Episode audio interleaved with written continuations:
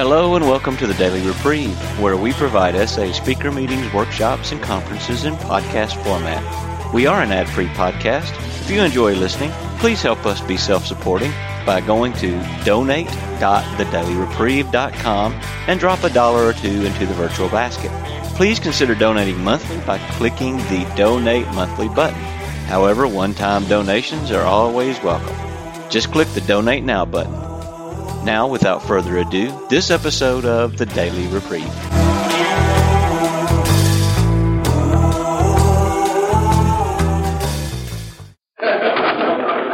Hallelujah. Is the microphone on? Yeah, that's on for the. Oh, for that's on. Okay.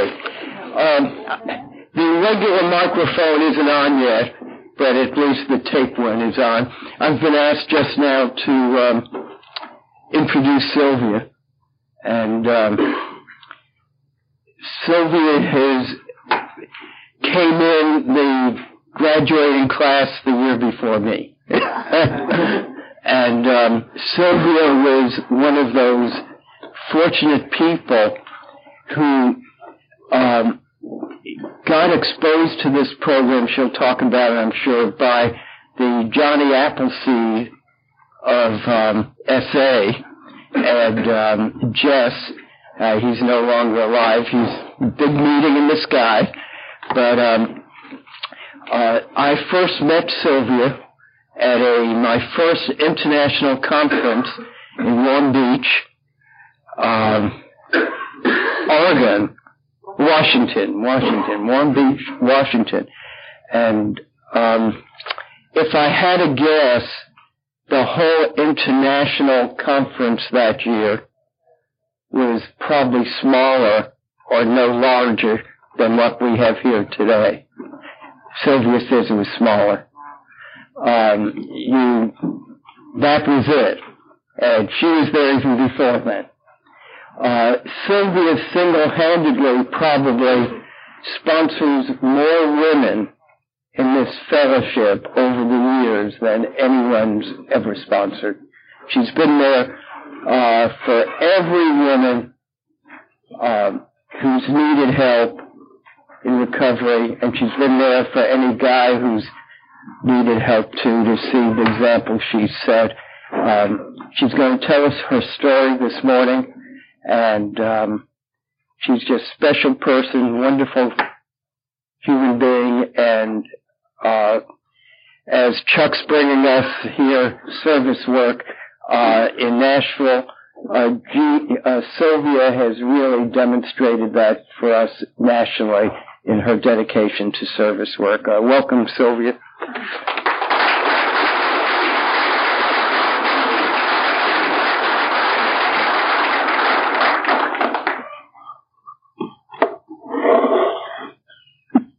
Thanks, Harvey. I want to thank uh, the committee for asking me to do this. I uh, really appreciate being back in Nashville. I love Nashville. I like it better when you have the amusement park, though. uh, the mall isn't near as nice as the amusement park. So, um, but anyway, I am Sylvia and I am a grateful recovering sexaholic. My sobriety date's May 10th, 1983, and for that I am never sufficiently grateful. Um, I was, um, I'm a preacher's daughter, and I was um, raised in the church. Um, my first sexual experience, I got pregnant, and uh, so I had to get married. And my my husband got drunk on my first date. I had never been with anyone who ever drank in front of me, much less got drunk. I didn't know anything about alcohol. I was probably about the most innocent person, child, that you could think of when we got married. I, um, we had a shivaree. I'll give you an example of it. They gave us, I don't know, you, a lot of you are children, so you didn't know what shivaree is. the shivaree in the old days was when they took uh, the, the bride and the groom down Main Street of town and, and they made the groom pushed the bride in a wheelbarrow someplace and and they had a party, and while they were doing that, they short sheeted their beds and put saran wrap on the toilet stool and just generally did weird things to their house. And so they did that to us and they wheeled me down to the local bar where my husband hung out. But when they wheeled me into the bar, I was indignant. You take me to a bar? What do you mean taking me into a bar? I mean, I was just totally indignant. So they took me out of the bar and they took me to this guy's, they went to the this guy's house and they had their drunken party there. But I was, you know, I, I was so above that. I didn't know anything about it. It was out of my realm. And uh, as the years went on, my husband drank a lot. I um I went to one semester of school and he worked night shift. I had no television, no car, and he was gone working. And um I became extremely angry in that marriage. First off, I didn't want to get married because I wasn't ready. I was only 17 and I didn't want to get married and here I had acted irresponsibly and had to get married. And um, the first part of the marriage had been very unhappy. So I was extremely unhappy at that point. Um, soon as the baby was born, I guess I began to act out, um, looking looking for someone who was going to fix me and make me whole, make me happy. And I um, always thought that somebody was going to do that. I always thought that the next person was going to make me whole, which is what our our, our uh, problem talks about. Next person's going to make me whole. And I kept looking for that person who would make me whole. And um, that person never came along. Years into the marriage, I thought, you know, every once in a while I'd find somebody I thought was going to make me whole. And then they decided they wouldn't do that. and they would move on and they'd leave me, you know. Uh, I don't know if any of y'all have any relationship addiction or not. um, some of them may just be sex addicts, but you know, some of them may have a little relationship addiction in there. And um, I, it, for me, what happened when I did my first step, I realized that my my addiction had a lot to do with I chased a guy till I could catch him, and when I caught him, I didn't want him anymore. So when the guy left me, I chased him hard, and then finally I'd have to find somebody else that I'd start chasing because that would that was too hard. So when I let him leave, I chased him and I just went crazy. And and that happened a couple of times. Um,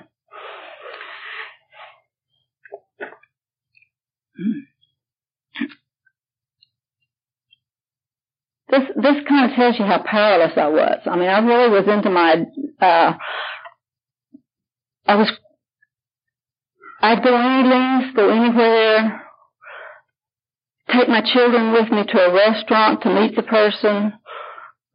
I mean, it was crazy behavior. Go to the zoo and take my children and go to the zoo with, with a boyfriend.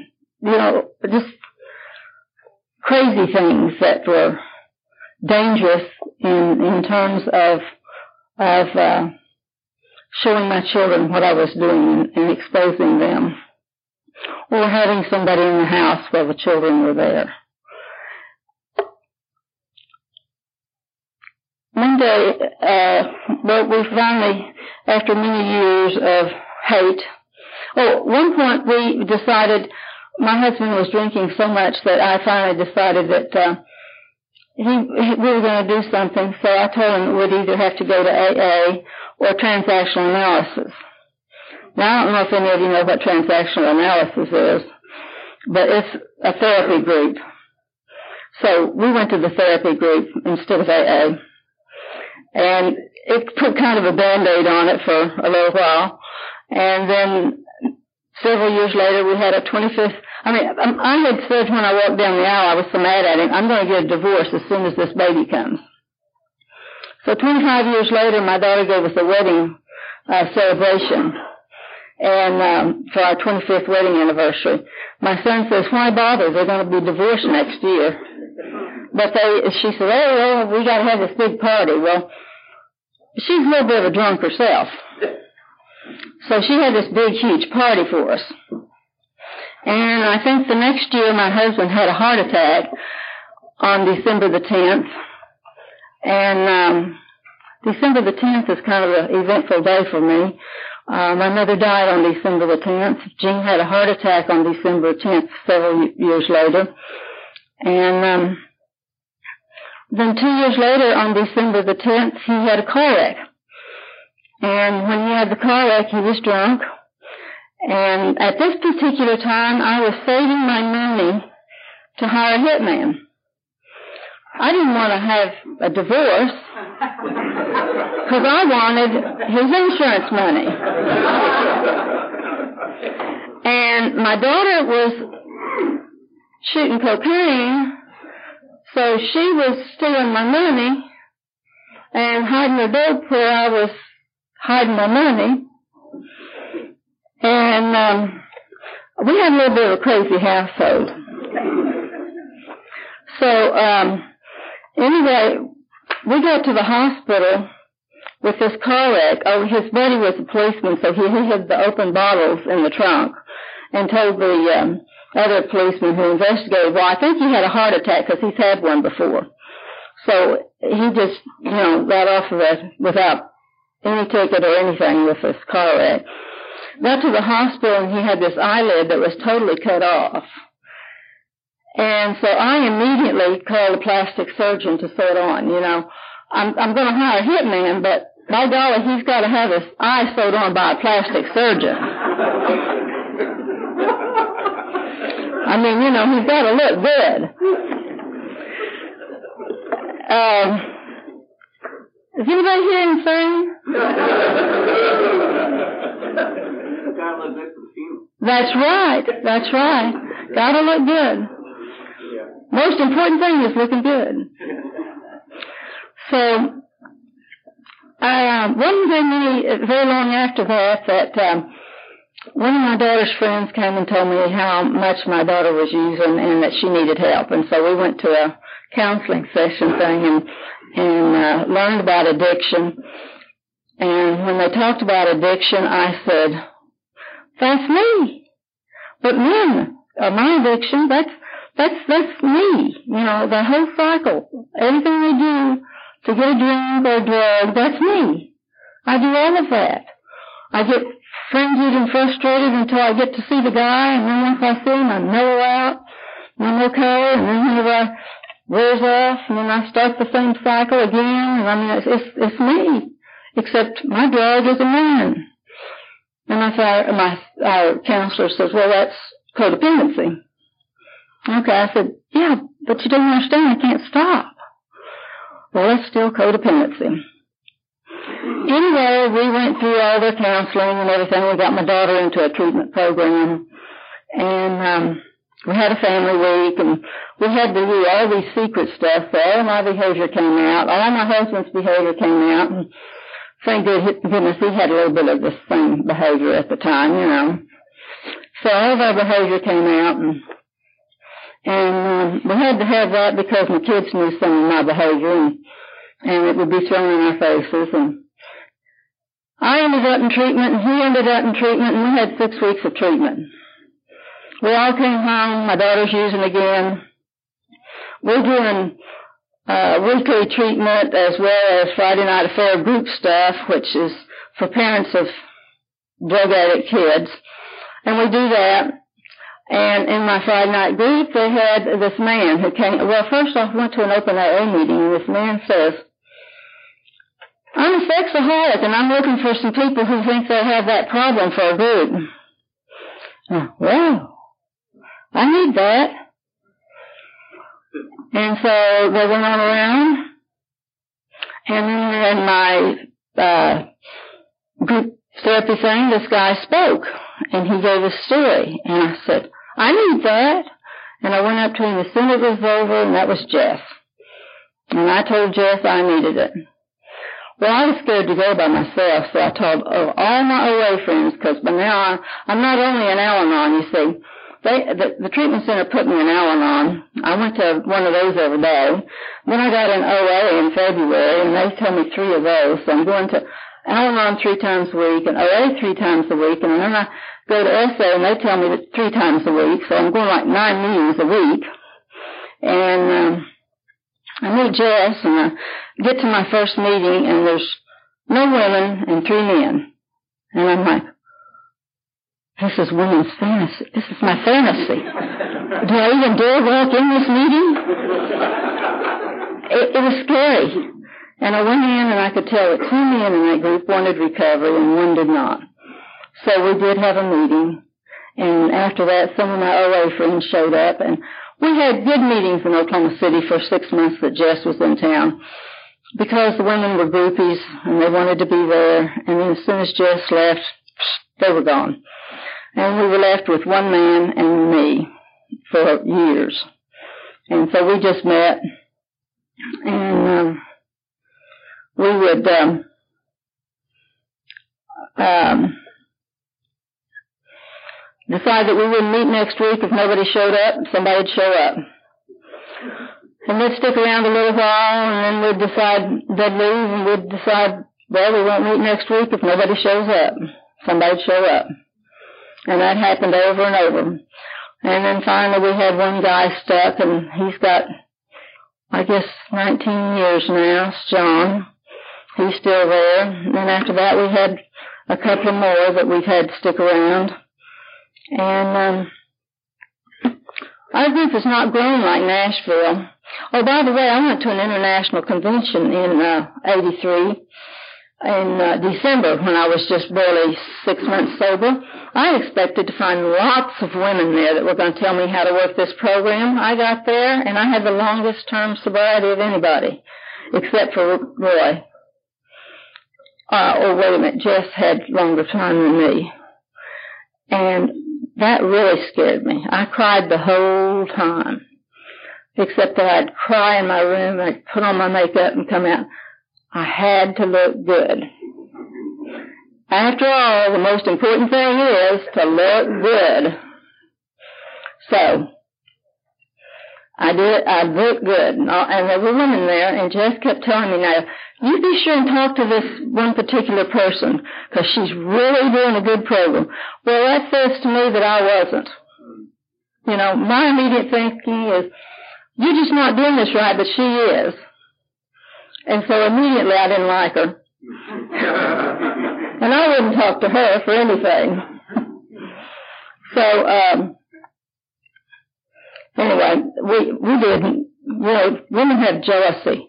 I think that's one reason it's really nice when we have uh, some of these meetings is that we have women's meetings so that we can get through some of that and and realize that we're not competing, that we're very working. You know, we need each other to work together because there's so few of us, so very few of.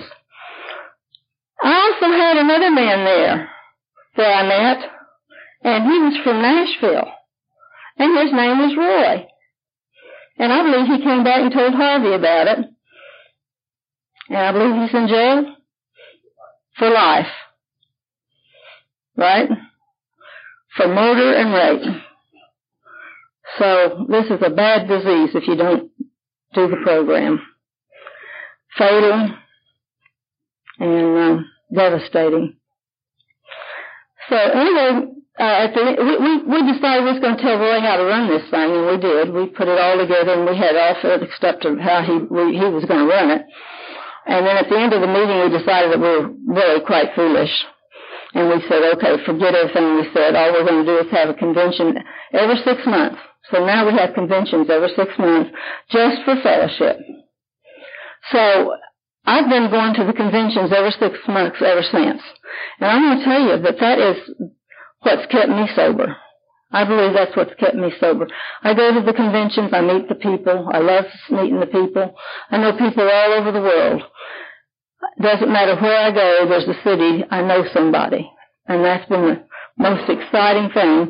You know, I thought that recovery was going to be dull and gloom and boring.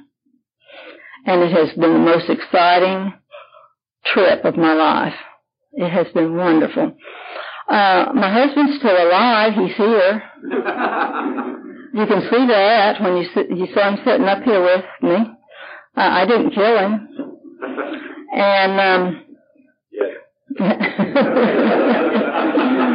uh, right now, there's a lady in jail for killing her in, in Oklahoma City for killing her husband, getting ready to go on trial. And I just think they're they're but for this program, there's I, you know, because I was I was almost to that point. Uh, I have two children.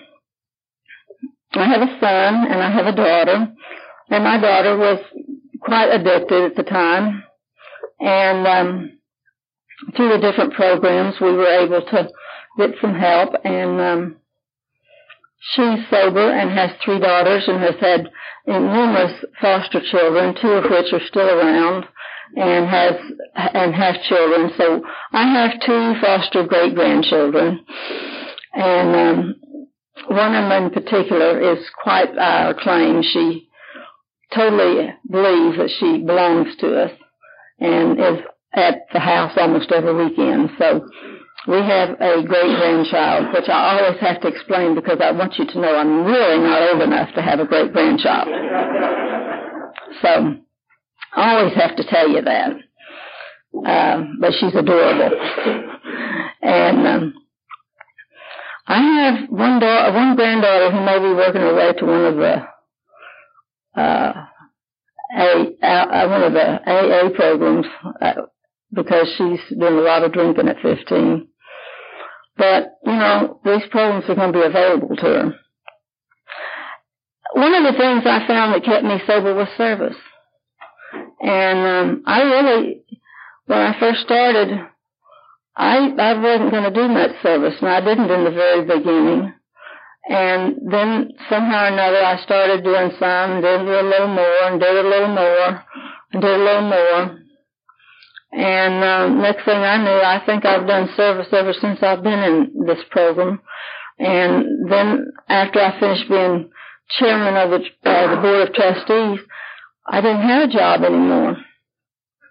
And you know what? It left a big hole. And it's it's been a real hard two years since I went off as chairperson of the board because it's like, what do you do now? You know, uh, at the same time I did that, I had uh, um, I had uh, we, when we got in recovery, we opened halfway houses for chemically dependent people, and I became a counselor, and I was the director of a halfway house at the same time that uh, I went off the board, uh, we also closed the halfway house. And so I no longer had the job as the counselor. So I retired from two positions and it was like an emptiness. And uh, it's taken me a long time to begin to uh, fill that and, and know what to do. And I'm not sure I've, I've done it yet. I'm still working on that area. That's that's the area of, um, it's been an area of depression that I have uh, struggled with in the past couple of years. I, um, I love this program. I love the people in this program. I love Harvey. He's been one of my big supporters. Jess has been a wonderful supporter. I thought I could talk forever, guys. Let's see. I'm gonna go back and tell you stories convention. Huh? Tell more of my story? Oh. Well, I had the one addiction that I was so addicted to that um, um, he died, and um, there was another girl he had started seeing, and so she and I became good friends after he died. And uh, she was had another boyfriend, and she wanted me to flirt with her husband and see if her husband would go with me, so I flirted with him. And then she showed up at my shop one day, and um, she looked really weird. And I called this boyfriend, and and I said, Johnny, come get her. And he wouldn't come get her. And whenever he she left, she told me she got. I mean, whenever I got off the phone and everybody was gone, she took out a gun. And she says, stay away from my husband. And I'm thinking, but you told me to flirt with him. But she told me to stay away from him. And she had a gun in her hand. And I'm like, what do I do? So I said, I'll let him go. I will. I'll stay away. So anyway, I stayed away. I don't go back there anymore. But she, it, it was weird. Uh, that's one of my stories. It's a little dangerous though. Flirt with somebody says, even if they tell you to. um, let's see. One of one of the one was um, I thought I fell in love with her. I'm not I, long distance loves are always really good, you know. And I had a long distance love, and he he uh, broke up with uh, his wife. Found out, and so he called me and wanted to know if I wanted to break up, and I said no. And then I changed my mind. I called him back, and and um, he decided not to. And so anyway, timing was never right. You know, never right. And um, we went back and forth with that several times. Um, I always had that fantasy in my head that we would have it someday. It would always be one day we'll be together. Then I had a, when I came in this program, I had this boyfriend that I was really, really crazy about. And I, he had, he had a wife and a mistress and me. now, if I got him drunk enough, I could get him to, to, uh, you know, do what I wanted him to. So I had to drink with him. Now, I wasn't an alcoholic till then, but I started getting awful close because I had to drink with him. And um, he, I got real crazy. Now that was a real relationship addiction because I got really crazy. I'd chase him, I'd follow him, I'd go to his door and sit in my car outside. I'd do all kinds of really weird stuff. And um, It, it was awful. Now in recovery, I'm going to tell you about some of my step work because that that's you know that was really when I started doing my step work. I told you about doing my first step and how I realized that my addiction was chasing and flirting. One of, one of the things on my um, uh, addiction is my flirting. I um, I was at a party one time and this um, guy told me how much fun I was when I was drunk. I was drinking water. And um, so flirting was a high for me. You know, I could be high with my flirting. And that was my high. I um, got to my fourth step. And one of my fourth step amends, this guy, the one I, it was the long distance one that was on and off and on and off. Well, for 30 years it was on and off. I mean, 30 years it was on and off. And um, he was in town and he called me and I, I said I'd be over there seeing and I called my sponsor and she says, no, you make your amends by telephone. I said, you can't make amends by telephone. You've got to do it in person so they can see all of, all of your expression and, and, you know, the whole thing. You know, you got to have all of it. Well, you make it by telephone. Well, you just can't do that. You make it by telephone. Uh-huh, I hung up and thought, I just can't do that. And I'm working in my, I, I, I was a cosmetologist at that time.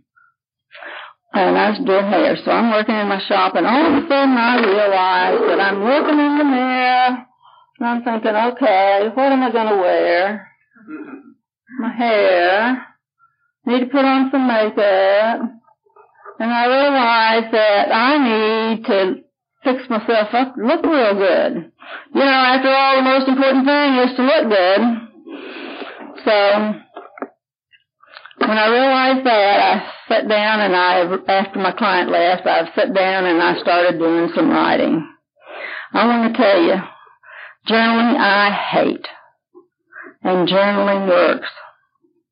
And I sat down and I started writing and I realized that all I wanted was to impress him with absolutely how wonderfully spiritual and beautiful and gorgeous that I was so that he would lust, not just for me physically, but for my spiritual soul.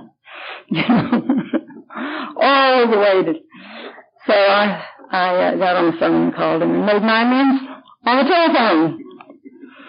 Just like my sponsor said to do. That's why when you make an amends, you write it down and you call your sponsor and you talk to your sponsor before you make the amends. So, that was one of my amends. Another one of my amends was to another person who was a family friend and he came by the house and I said, okay, Jean's going to be here. What am I going to do? She says, you make your amends by being courteous and friendly. And that's it.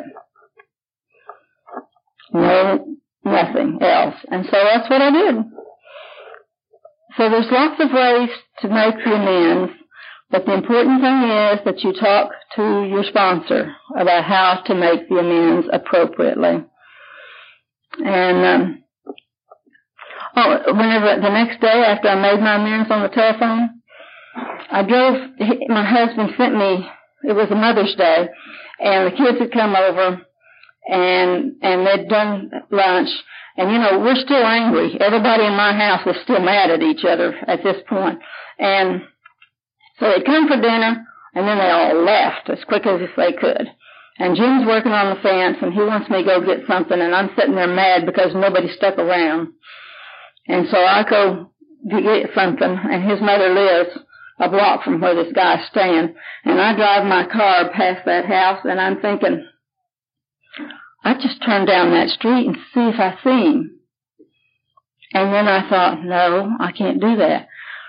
I had the hardest job not to turn on that street to do that. And that's when I realized that this addiction is so strong with our ego. I mean, my ego was so sick that I just wanted to drive by and see that. And it was so painful to not do that side step. And that's when I just, you know, realized how, how painful the, uh, the ego is in this addiction. And that's been one of the, uh, fresh, fresh ones. Now on the 10th step one, I'll tell you experience on that one. I did a 10th step one once. Uh, my cousin was having a, they were having an anniversary and they were here in, in Oklahoma City and they lived in a little town called Weatherford, which is really not but an hour away, but they'd come to Oklahoma City and they spent the night in a hotel. They were going to go to the Joker's Club for an evening, a party, and so we had told them we'd come party with them. Well, it got time to go and I said, you know, they're just going to have dirty jokes. And she says, and yeah, it's just going to be drinking. So we decided we really didn't want to go, so we just didn't go. We didn't call them and tell them we weren't. And the next day I said, we ought to call them and apologize for not going, and we didn't. So for six months that bothered me. Every time I thought about them, I felt guilty. So the next time I saw him, which was a good six months later, I said, you know, I'm really sorry we didn't show up to, to your anniversary party. She says, Oh, Ruby got sick and we were at the hospital. We didn't go either. so for six months I worried over something that if I'd done it the next day, I wouldn't have had to worry about. So I think that's why that word immediately or promptly is in there. Do this promptly. Now it has it has a reason. These these these words in here uh, Continue to take personal inventory and when we were wrong, promptly admitted it. I mean, if I pay attention, it has a, a reason. And I'm, bad about procrastinating. I guess I ought to be in Procrastinators Anonymous, but I keep waiting on somebody else to start it. so, um, anyway, when uh, I guess my tenth and eleventh step, I have went through a period of time where I was really, really good about that. I do a daily inventory and and my uh, and daily meditation. I joined meditation groups and I did it. I did the daily meditation group for so long that when I got out of the class, I didn't want to do it anymore, and it worked so well. I mean, you know, if it works really well, I don't need to do it anymore. Have you noticed that about coming to these meetings? If you do it really well, you don't need to do it anymore. Have you seen people who who uh, decide after a while that they don't need to do it anymore? Well, I've been kind of that way with my tenth and eleventh. I, I've done it so well for so long that uh, uh, I kind of have slacked off. And um, you know what? I can tell it. I can tell it in my attitude. I can tell it in my behavior with my children and my family and my friends. I can tell it. You know, these steps are really important because the 10th and the 11th step are the summation of the rest of the program. You know, if I continue to take personal inventory and promptly admit it, I am doing step four and five. And if I do step 11, I'm doing steps one, two, three, six, and seven. And I guess if I'm doing 10, I'm doing seven, I'm doing eight and nine also.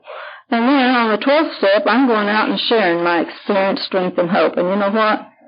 If I don't tell you about my experience, strength, and hope in this program, I can't keep it. And um, I keep coming back because if I don't hear your experience, strength, and hope, I forget about mine. And I have a tendency to forget where I've been and what I've done. And uh, some of my stories I bury deep. Um, I think I've told you two that I hadn't told before um, today. So um, it's it's kind of hard to tell some of those, especially when you know it's on tape. you know, uh, you always think about okay, my husband's going to hear this. but after 20 years, I guess it doesn't matter. so, uh, our relationship today with uh, you'll hear about that and, and and we still argue you know what? We don't get along all the time in that relationship. But it's a good relationship.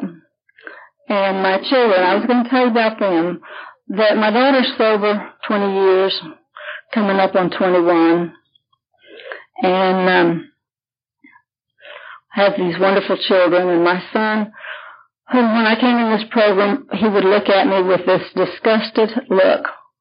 And when he talked to me, he talked to me in such a disgusted tone.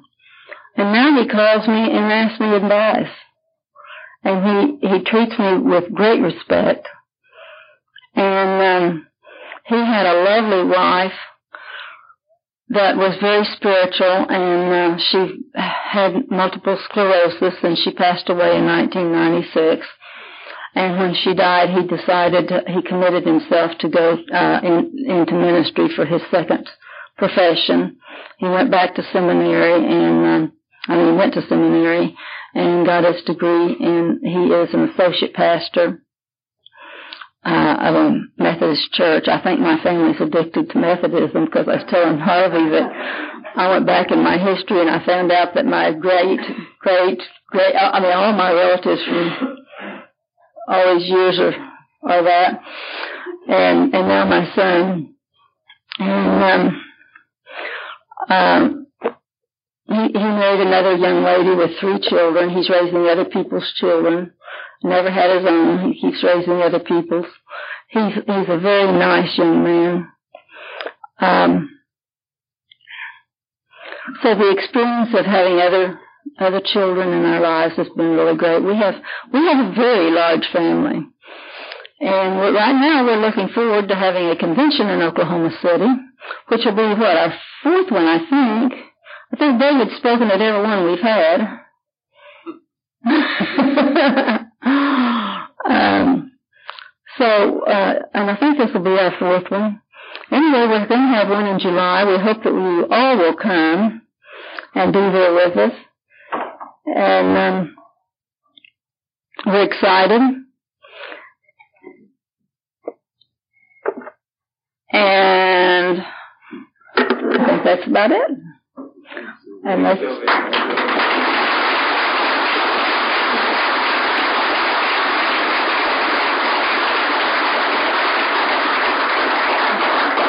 I do want to say thank you again to everybody, and uh, thank you for having me here. And uh, it's been really good to renew acquaintances with Harvey and David. We've been friends for many, many, many, many years, and that's been special. Thanks. And Catherine. Thanks.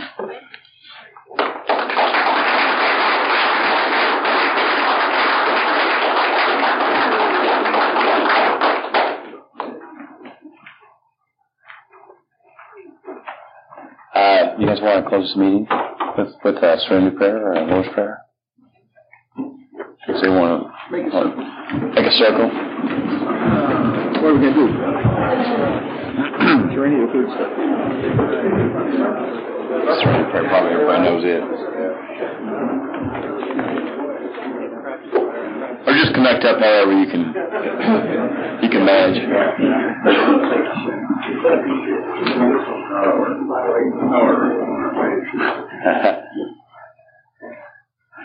oh well.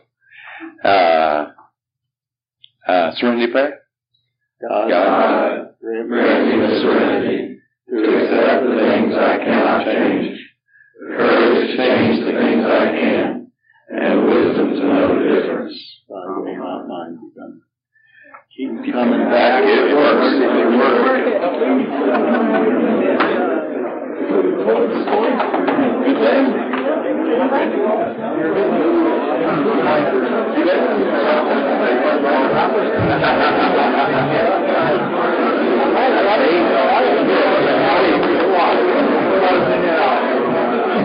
It